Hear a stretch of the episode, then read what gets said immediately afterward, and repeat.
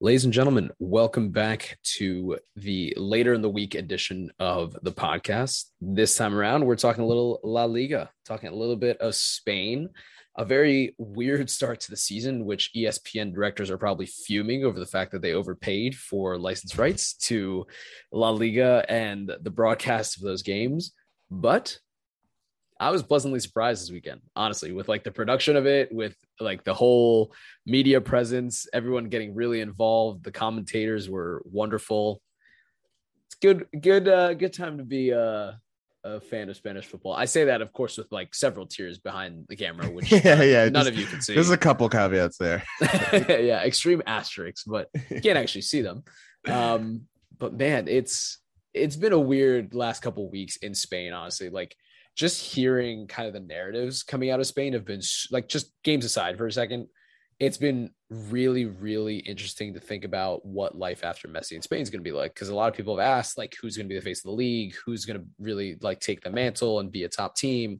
Like, is there one outstanding team anymore? And Rand and I talked about this last week, but like, there, I don't think there really is any one top team anymore in terms of in terms of like quality slash chances of winning the title. I think that there are still the three big teams, right? In terms of like, I, guess purely monetary, you know, growth. Um, well, some of us are over a billion euros in debt, but others are doing just fine. I, I think there's that delineation still, but I'm very excited for how open La Liga um, will be this this season. Yeah, and it was it was a great weekend for like I think we saw this maybe across a few leagues, but the finishing was really good. Yeah, yeah, yeah, yeah, yeah, yeah. The finishing was great, um, so, and it does feel like a bit of a breath of fresh air. Like it's not obviously it's never a good thing to lose the best player in the world from your league, right? But I think there's an opportunity here for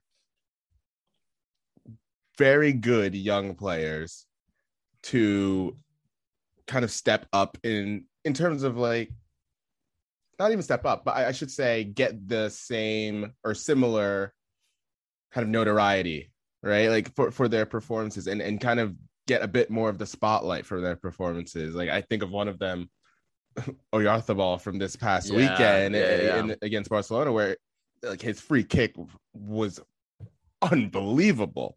Um, and and this is a player that that I don't think like the average European soccer fan um, knows a lot about, right? And he was pretty influential for Spain in the Euros, and he was great for them in um, in the Olympics as well. And yeah, he's another year older, and and he's someone that will get more of a spotlight this season because a guy like Lionel Messi is gone, and and I think that the young La Liga prospects and stars are are going to benefit. I think from uh it's pretty like from a marketability point of view. Yeah, 100%. I think it's just everything's a little bit more on an equal playing field, you know? And so that's just now what we have to come to expect with La Liga. And I will obviously miss Messi's presence very much, but it's very convenient that our game of the week has to do with Barcelona, who, of course, beat La Real, as you talk about Oyarzabal's uh, free kick, beat La Real 4 2 in what was honestly a very strong performance from Barcelona. Like, I never thought I would say that, especially first game of the season under very, very tumultuous times. I was pleasantly surprised, like by what I saw. I don't know, like Rheon, thoughts on on this Barcelona team right I, now? I to, look to use the same word, honestly, like refreshing, like breath of fresh yeah, air. Yeah, yeah. Like, this game was like really f- fun again uh like not like Lionel Messi made this team like unlikable necessarily right? Like that not at all. But it was just kind of fun to watch like these other guys who so often have been uh basing a lot of their decisions on the field around where Lionel Messi is yeah. and where is he going to be um, it was really fun to watch a guy like Frenkie De Jong, who showed this last season in flashes where w- when he makes his runs into the box, he times them very well and he can be very, very effective at those runs. And and also like one of his passes for I think it was Jordi Alba's offside Yeah. goal. Yeah. Oh, Uh, he missed. was it- it- Don't give yeah. him too much credit. No, fair, fair. no, you're totally right. You're totally right. Um, like that, like that was a great moment where he got where De Jong got forward and played this great just link up pass beautifully into Alba's stride. Um, and on top of all that too, Memphis Depay is fun. Is a fun yeah.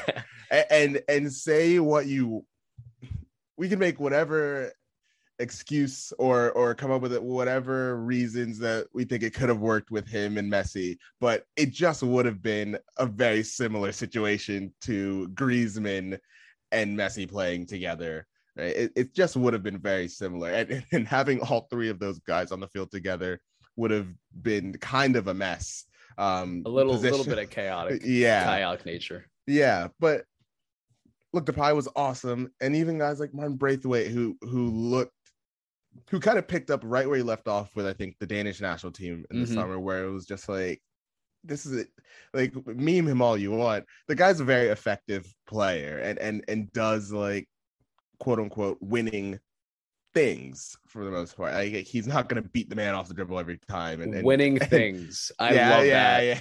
Play- title of the podcast. Better, better, better. winning soccer. He plays winning soccer. I'll even say, like, it's really, really refreshing to watch. I think this team kind of play a bit more free mentally, at least.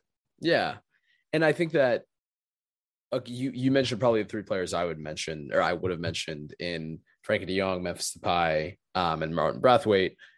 My favorite part of this game was probably watching Memphis Depay get in behind the back line of La Real. And I think what Koeman did really well in setting up this team, and honestly, what probably he'll have to do for the rest of the season is set them up in a 4 3 3 with runners from deep and using Memphis and Griezmann, or sorry, I would say Memphis and Martin Braithwaite, basically in kind of a center channel and on the left to drag everyone back. Like basically like make it a very long and deep game.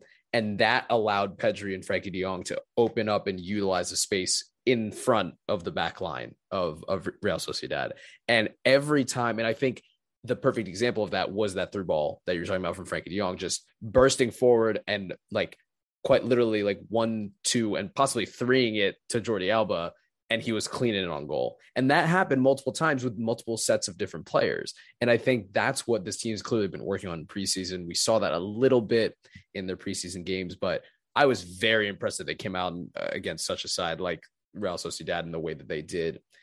Almost choked it up towards the end, thanks to a slight, slight change in defensive line, um, which is never, never a positive thing when um, when you when your manager changes your back line with the last 10 minutes. The free kick you can do nothing about. That I mean, I just chalk up to Absolutely pure nothing. brilliance. Yeah, that was just unhinged. But the one thing that's been missing from this Barcelona side that I was so surprised to see again was the aggressiveness that I had not seen for years. Like this team, even players like Busquets, who does not have pace, but the aggressiveness of this team to get back and defend as a unit is not something that they're used to doing basically since before like MSN existed. And that's going to be really, really key now that Messi's gone. How is this team going to be able to press? How is this team going to be able to defend in a block as they have? Because now you have to use all 10 players to do that. You previously maybe used eight, possibly nine players to do that. Now you have to use all 10. And I think they understand the value of having kind of a cohesive unit like that to be able to accomplish that goal. It was so so well oiled like that machine was very well oiled and i was very impressed with with honestly the, the team overall so i'm i'm quite a happy supporter yeah, no, I, I, I think you make great observation on the the way that the team pressed too as a as a whole. Like that's also something that love him or hate love him or hate him for it. You know, it, it it is something that's gonna your team's gonna get better at with Lionel Messi out of it. It's just yeah. a fact. Um, and we saw it like this past weekend again from Opta. Barcelona tied for the most high turnovers, which are just like turnovers in that in the attacking third or the yeah in the attack in their own attacking third um against Osasuna. Funny enough, or sorry, not Osasuna, um Sociedad. Like, they were just really, really cohesive as a team, like in in almost all facets of the game, and that's again refreshing, refreshing to see here. Um, and just feels like a bit. I don't want to actually don't want to even say this too early. I was gonna say it looks like uh, you know mentally shackles taken off of it, but I, I want to give it actually a few more weeks at least to say that. I will say I I do think that this team is still in a in like a shockingly good position though to like to challenge potentially. Like I'm not speaking into existence. I'm saying that like just based on what I've seen over the last three weeks. There's there's a little there's like a glimmer of hope. There's a glimmer of hope. And shockingly enough, I, I'm not there yet. I'm not here to say like anyone's title favorites after one week, but there are several well versed football pundits that do believe that Barcelona could still challenge for the title, not as a result of this game, just generally speaking. So you may not go that far, but some I, I, some will.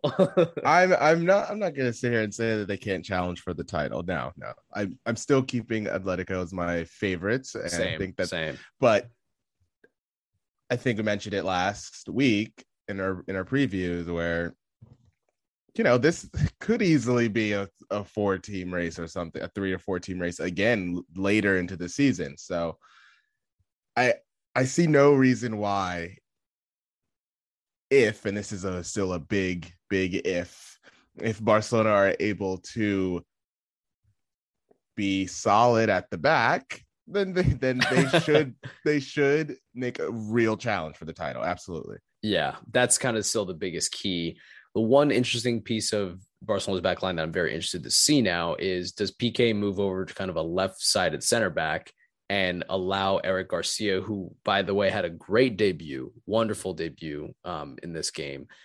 Does he, Piqué, move over now to make room for Eric Garcia, who complements possibly Ronald Araujo and Eric Garcia, who really is the starting center back duo? I don't know yet. I, it looked like it looks like it can be Piqué and Eric Garcia, but Araujo is someone who I think is primed to have a standout season. So that's the really the big one question mark.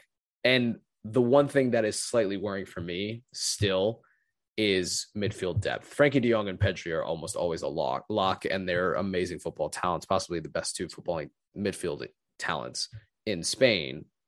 But beyond that, then what? What comes after that? Like uh, it's not so clear. So still red flags, um, still something to very much be afraid of or you know cognizant of, but a lot to be hopeful of based on this one game for Barcelona. So, Rheon, I think it's time we move on before I you know can you continue to smile for the first time in weeks as it relates to this team. All right, Elias, I guess that's about as good as time as any for you to ask your question let's yeah oh my god i forgot it was my question first. So let's let's get into my first question as it relates to spain. We didn't get into the other teams in la liga just yet but of course real madrid beating alaves by a score of 4 to 1 over the weekend. I'm i'm very curious about your thoughts on this. Do you think that hazard now just given his injury woes and all of his struggles over the last season and a half do you think he's in a position now to support Benzema and become second or maybe even top scorer for Madrid this season? Like there's there are reports today that his ankle is completely healed, that he is, you know, much more fit than he has ever been um, for for Madrid in his time here. So, uh, am I crazy to think that? Is that possible?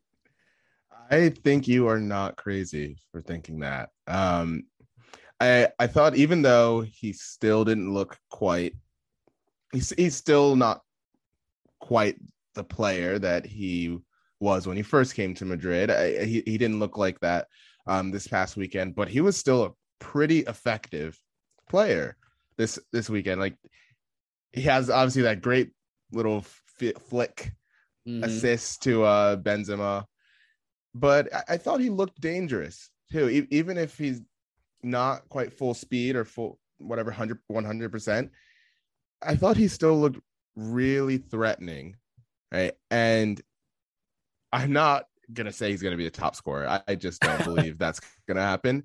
Um, well, for Madrid, a lot of for Madrid, yeah, yeah, yeah, yeah, yeah. yeah, No, not even for honestly, not even for Madrid. No, mm-hmm. um, a lot of that has to do with. I just don't think he shoots enough to yeah. to be the top scorer. You know what I mean? Like uh, he he gets into the box and he does look to play like really nice, like a really nice pass or something, or he gets close to the box and he looks to play a really nice pass, unless he's like dribbling across defenders.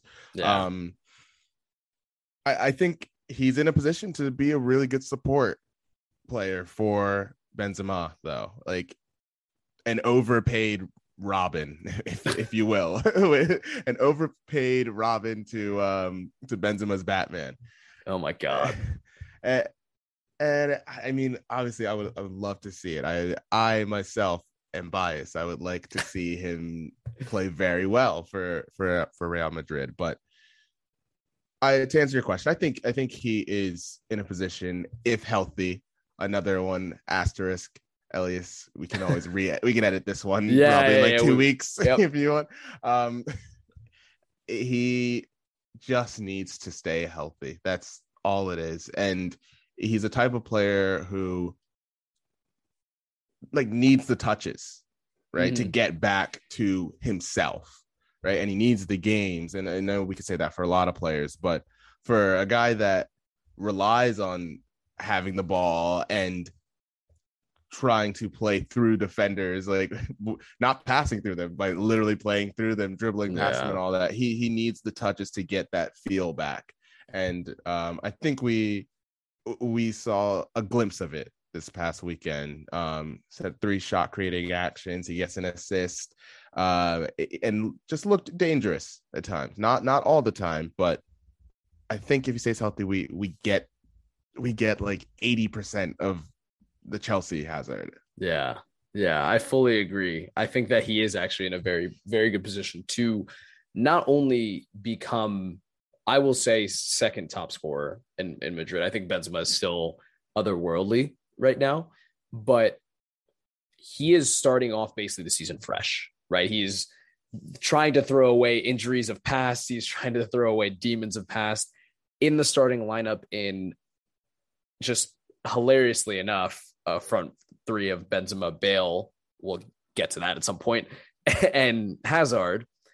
Now he has a chance to fully complete a season. Like obviously, we're talking about injuries that might happen in the future, but he is starting off the season in such good fitness form that it's the best chance that he will probably have to go ahead and become second top scorer for Madrid. And that flick for Benzema on that second goal, that alone proved to me that he still obviously like the talent never went away, but his confidence to pull off moves like that with his body is really a testament to the fact that he is now kind of 100% healthy. So, I mean, beforehand, we would barely see him change directions. Now we're seeing him do midair flicks. So, I'm I'm very proud of him to to see that honestly because I just I love watching good talent even if it is for Real Madrid sometimes.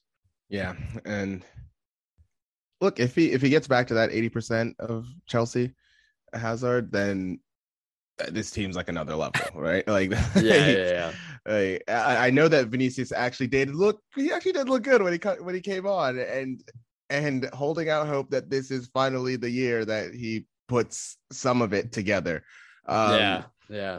It, if Hazard is close to what we've seen in the past, then this team should again should create a big challenge to Atletico Madrid in in the title race. And I know that we could say that should happen no matter what, right? But mm-hmm. um but it is just genuinely much harder when the guy who's supposed to be at worst to your second best player on the team is just not available or not the real him. So yeah. No, super yeah. fair. Well, with that, Rheon, let's take a quick break and we'll come back and talk about your question next.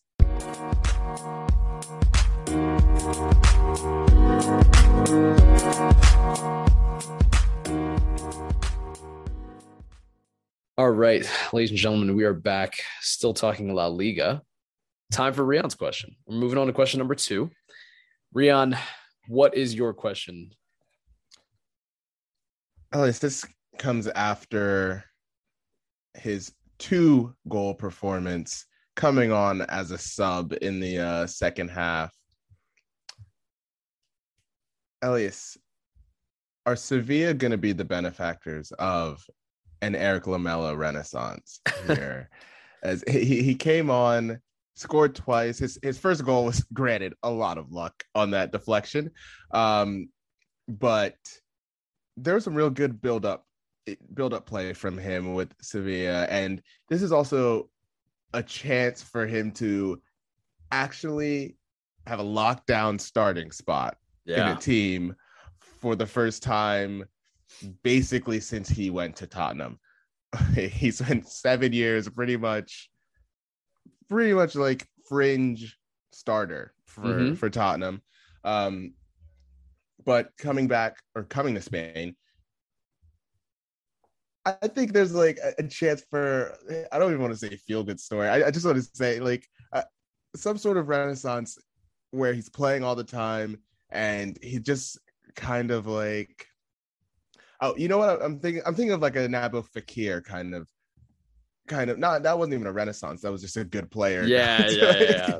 going to to Betis but I I think that he can have such an impact on this team if he gets a run of games, if he gets to like the high confidence level that we know that he actually always has, mm-hmm. as we saw in the in the North London Derby last season. He's got the confidence almost at all times. but um, but to actually get a run of games, I'm excited to watch him be a week in, week out starter on a team that is going to be in the Champions League and a team that should be, you know, at worst, I, I think the fourth best team right now in, in Spain, right? At worst, yeah, yeah, yeah. At worst, I mean this this team is seriously just as good as last season. I mean, nothing has changed. They dominated against Rayo this weekend. I mean, granted, Rayo newly promoted, first time back in Spain in a while, but speaking of that that game, just a, a quick hilarious moment for that game is that correct me if I'm wrong, but that is Zinedine Zidane's son. Yeah, uh, yeah. playing goalkeeper for yeah. Rayo Vallecano. Yes, who yes, had one of the funniest red cards I've seen in a while. Which, um, which it was a red card. Let's, easily, let's be easily. Fair. Yeah, like there's not, there's no way you can even think about arguing that. Yeah. Um, eh, to paint the picture for our listeners, um, the ball's played into the box to I cannot remember the Sevilla player who was, but Zidane comes out to try to get the ball. The touch is taken like just inside of him, and and he's like basically fully taken out of the play, and there's an open goal. And I believe his name's Luca. Luca Luke, Zidane. Luca Zidane. Yep. As the attacker is running past him to go tap the ball in, does one of those cynical fouls that you know you would expect a midfielder or a defender to do outside of their penalty box. But no he's done this six yards from his goal and, literally pulls the jersey of the attacker back pulls it back and then jumps onto the ball as if nothing happened. And um, obviously is immediately called for the foul and is sent off. And from that point, it really was one way traffic for Sevilla, who ended up scoring three, but could have scored like six at yeah. least. Um, they, yeah, Rayo Vallecano had not even a sniff of a chance after that, but and that was just 15 minutes into the game as well. Yep. Um, but uh, back, back to your point on, on Lamela himself, though. Yeah, well, Lamela, funny enough, played 37 minutes, I believe, during this game uh, for Sevilla in the second half. in 37 games for Spurs, he scored the same amount of goals as he did in 37 minutes for Sevilla, which probably is more so a product of his playing time at Spurs, but he is already thriving. And this is a player, by the way, that I have been touting for the Argentine national team for a very long time. I have thought that he deserved a call up several years ago. But you have to think about your question about you know whether this could really solidify Erik Lamela as a starting position um, in Sevilla's starting eleven. You have to think about in the context of who else is he up against. First off, I, he was never going to start the season as a starter because this Sevilla side is already very well cemented from last season. Now, I will say it was sort of a surprise for me to see Idrissi start. I mean, he did only play the first half, but you're talking about players like Youssef En-Nesyri, Oscar Rodriguez, and then you also have to factor in the fact that Luuk de Jong, who was kind of doubtful for this game anyway, you have to factor in the fact that he is a part of this front, I guess, trio of players. Oh, as well as Papu Gomez. So yeah, true. Erik Lamela's competition is actually extremely stiff when you think about it. And I didn't even mention Munir um, because he has not gotten nearly enough playing time. But Erik Lamela's he's up against stiff competition. And when you're Lopetegui and you're looking at the quality of what Erik Lamela does, Erik Lamela does one thing really, really well, and that is cut in from the inside or from the outside. And that's not really how Sevilla play anyway. Sevilla are very much a through the channels and crossing type of uh, situation, if you will. And I'm not here to say that Erik Lamela cannot benefit the team. Clearly, he very well did. That's that would be a ridiculously stupid argument. But I do think that Erik Lamela is going to play a role this season as a super sub, basically. I think that he's going to come in and expand and try and push teams deeper back when the game needs it or when they require it in the second half of the of the game. And of course, I'm sure there will be times where he starts games in, in place of someone else, depending on the opponent. But I still am hesitant about saying that he'll be a starter. That's fair. And I think even in that particular role that, that you described there, that's still a I feel like a bigger role than he had at Spurs, especially in the it last is. two seasons. So it, it'll be nice to see him at least get the chance to impact games a bit more. Yeah. Yeah, I, I 100% agree. I think that this is already a much better change of pace for him. I was honestly a little surprised when I heard about this transfer in the first place. Like the fact that they were going to give up Erik Lamela is, I guess, shouldn't have been a surprise to me, but for something that I guess cheap to kind of surprise me a little bit. Um, but I think this is just a win-win situation for both clubs and for and oh, for yeah. player, I should say. So I'm very, I'm actually very excited to see him play for Sevilla and Brian, and Bryan Gil. Bri- right. Bryan Gil is one of the top. I've said this multiple times. He's one of the top talents in Spain. Incredibly technically gifted, but I don't think he is worth like the value. You're talking about the valuation of two very different players, and one which is basically like purely speculative on future value. So I'll I'll say that much. Um, but why don't we move on? Let's move on to the last question before I lose my mind with Sevilla because I'm actually genuinely scared of them this season. um, my last question for both of us, Rheon, is what the hell is Atletico's best starting eleven? like gen like assuming uh, let's assume that like Trippier doesn't leave and like everything stays the same. What is Atletico's best starting 11 because I just want our audience to understand the shock that I I experienced when I saw the starting 11 for their game against Celta Vigo this weekend, which they did I guess case in point go on to win. But Simeone played a 3-5-2 of Hermoso, Giménez, and Savić as their backline, which is not surprising by any means. But then Thomas Lemar as your out wide left midfielder, Marcos Llorente, which not as surprising as your far wide right midfielder, Koke, Saul, and Kondogbia as I guess your defensive lying midfielder, and then Carrasco and Correa as your forwards. this man had a soupy brain when he woke up that morning to choose a starting 11 of this of this sort.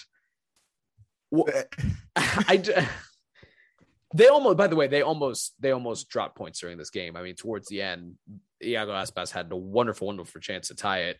Unfortunately could not. There was actually two chances towards the end to tie it, but Oh, yeah, that, no, that, wow. That, that's the thing. Like Celta looked very good still. like, I, this is a total aside. Um, but you brought up Iago Aspas. Like, I was looking at his goal record for Celta Vigo, like maybe a couple hours ago.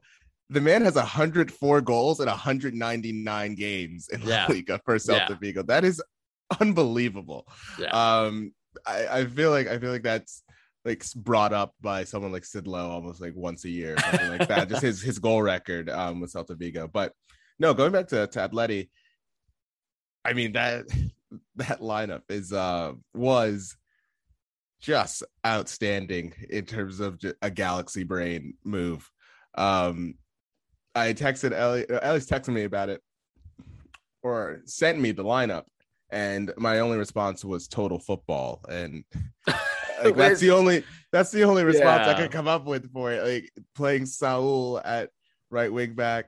Um, obviously, Diego Simeone must have had long conversations with um, Luis Enrique, who who played Marcos Llorente at right back for, for Spain. And he actually looked at that and was like, Yeah, yeah, you know what? Those first two games when Spain looked really, really pedestrian in their attack. Lethargic. And and, and Llorente was playing right back. Yeah, I want that. um, he wanted to go back to old times. I yeah. can't blame him. Uh, but it's a great question. What their best 11 is, obviously, the best version of it is the one that includes Joao Felix and Rodrigo de Paul and Luis Suarez all on the pitch together. And unfortunately, uh, we won't be seeing the three of them together for a little while um, as Joao Felix recovers from from his ankle injury. But like, they found a way to once again not lose. um, and, and I mean, I should really say found a way to win. Yeah, um, more yeah. than anything, even with Celta Vigo having enough chances to definitely get a draw. It's just it's it's a good win for them on the first day when the team's obviously not going to look at its best. So for for whatever reason, it ended up working out for Cholo Simeone and they have to they move they move to the next game as people say we move they move so. they move yeah no seriously i mean this is a game that saw basically three, maybe four starters from last season come off the bench. Luis Suarez, Renan Lodi, Kieran Trippier. Uh, yeah, I'd probably leave it at that, quite honestly. Um, interestingly enough, Rodrigo De Paul did come off the bench and for me, basically cemented his starting position. Not to say that he had an incredibly worldly game. Like his presence just alone to cover that much ground for Atletico was impressive, to say the least. He basically picked up where he, he left off um, with Argentina. So I, I, guess we never really answered. Funny enough, we never answered the original question, which was which was what actually is Atletico's best starting eleven. Um, I I would probably argue that Luis Suarez and Kieran Trippier deserved a start in this game. I think that Kieran Trippier, is, I think, is probably suffering some from some Euro hangover in Simeone's mind. Um, which I, I mean, granted, like he did play a lot, and at the same time didn't have a wonderfully amazing tournament. So fair, but I do think that there's still wonderful players for Atletico. The one question mark I think about this team is who do you give up in the starting 11? Like, who do you bench? I would argue that Kondogbia is probably the most obvious in, in terms of probably slotting someone like Koke back into that position and letting Lemar and Saul play as your right and left uh, right and left sided midfielders and then moving back towards a more traditional kind of 4 2 3 1 with Llorente, I guess, as your right winger question mark. and then Luis Suarez um, up front with, I would probably say Angel Correa at this point. But again, where does that leave someone like Carrasco? Like you're, yeah, it, it's a weird situation for Atletico, and I don't know if there's a perfect answer, quite quite honestly. But the only player that I would de- definitively drop would be Kondogbia and bring in Luis Suarez instead, um, definitively. Yeah, and it's would be so tough to drop Carrasco because yeah, you know he he was one of probably their I want to say three or four most influential players last season to the title. Mm-hmm. Um, and we talked a lot of times about how he was basically the entire attack from the left a lot of times last season. So um, it, that just shows the depth that the team has, of course, too, right? These are good problems to have. Yeah, yeah, yeah. So um, I don't know, just it just another thing that kind of underpins why this should be the favorites. They should be the favorites to retain the title. Um, I'm not gonna say things have to go terribly for them not to to still win the title, of course. Um, but this is the best squad, I think, still. One hundred percent. I think that either way you kind of slice it, the one really po- big positive out of this question is that Atletico have the talent to rotate, which is as we saw last season, one of the most important things in a world where you're playing games every three to four days right now, um, off the back of two delayed international tournaments. So I'll leave it at that. Rheon, why don't we do a quick roundup and talk about who, really who impressed you the most out of the entire, I guess, league season? Or sorry, league season, excuse me, weekend. I guess you could say league season. I mean, yeah, yeah, so far. Yeah, um, I think for me, it's it's gonna go back to Barcelona. I think they were they impressed me the most. It's again almost almost somewhat similarly to um my answer from Monday's pod for uh Tottenham, where it's like I, I guess I didn't know quite what I was expecting from this Barcelona team, but I'll say I didn't expect it to look that cohesive in the first game and, and that and that fun yeah. is, is another word that I would use um, in the first game. So like I, I'm very excited to see this team kind of gel as as a squad and, and not necessarily around one player. Yeah. Um hope Pedri gets a rest. hope Pedri gets a good rest um, at some point. But he chose this like life. he truly did. He really did. He did not run from the grind whatsoever. No. Uh, I guess he'll get his rest during the international break. Is is the reports? Uh, I guess we shall see. Um, but overall, I, I think really positive performance and good vibes from the first weekend for Barca. Yeah, yeah, one hundred percent. I think that's a fair shout out in, a, in the most subjective way that I can be. I will say my team that impressed me those was not actually Barcelona. It was Celta Vigo against Atletico. I thought Celta Vigo had a wonderful performance. They only had two shots on goal, technically, because they had one massively great block chance towards the end, but they had a higher XG during this game 1.78 to Atletico's 1.62. And I thought that they were within inches of scoring several times. There was one Iago Aspas breakaway in the first half those two shots towards the end. And in periods of this game, they really overtook Atletico and show they had character. And this is one team that I fully expect to make a run towards top six towards the end of the season, unlike Valencia, who are somehow in fifth just based on the first week alone. So I'll leave it at that. But the player that probably impressed me the most was Memphis Depay from Barcelona. So I'll try and be, like I said, as unbiased as possible. Um, with that, though, Rheon, just a quick roundup of other games throughout La Liga. Villarreal, unfortunately, drawing against Granada today. Nothing really special, but Foyth did get a red card. So I don't know where that leaves him mentally after the, the Super Cup, after just a wonderful performance, but a little all over the place for Villarreal. Valencia and Getafe was really the game, like for me, the game of the weekend. I know we didn't talk about it, but this was I think the end result of bringing a manager like Bordalas to Valencia, especially against his former club on the first game, very first like La Liga game of the season, not just first game for Valencia. Yeah, feels a bit too much of a coincidence. But yeah, of okay. course it was. Of course it was. And let's let's be very clear that Valencia were extremely poor. Getafe had 74% possession. Valencia had two shots on goal. Getafe had 22 total shots. This was not a close game, but somehow, somehow Valencia came up on top, which just adds fuel to that fire. And I think a massive reason why you saw uh, that, I guess, a red card to Cabaco in, I think it was a 76th or 77th minute, just for uh, God knows what at this point. I mean, Valencia are very much that sort of team to really piss you off.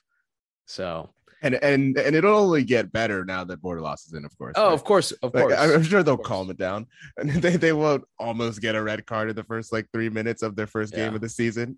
yeah, yeah. I mean, the thing is, like, I, am shitting on Cabaco, but like that is kind. Of, it was kind of a weak red card. Like the the tackle itself was not all that. It was probably just a yellow, but it was just the audacity to pull stuff like this off for me. But I'll leave it at that. I think those were kind of the two other major results. We we covered Sevilla, um, you know, beating Rayo, Barcelona, of course, taking the win against Real Sociedad, Real Madrid against Alaves. Top four is basically as we expected. Big wins for all those top four teams, and pretty much draws for everyone else. So, with that, Rheon, I think we've got everything done, and I'll leave our listeners with one parting thought about Spanish football. It will all be okay it will all be okay. So, on that note, we will talk to you guys next week. Thanks, guys.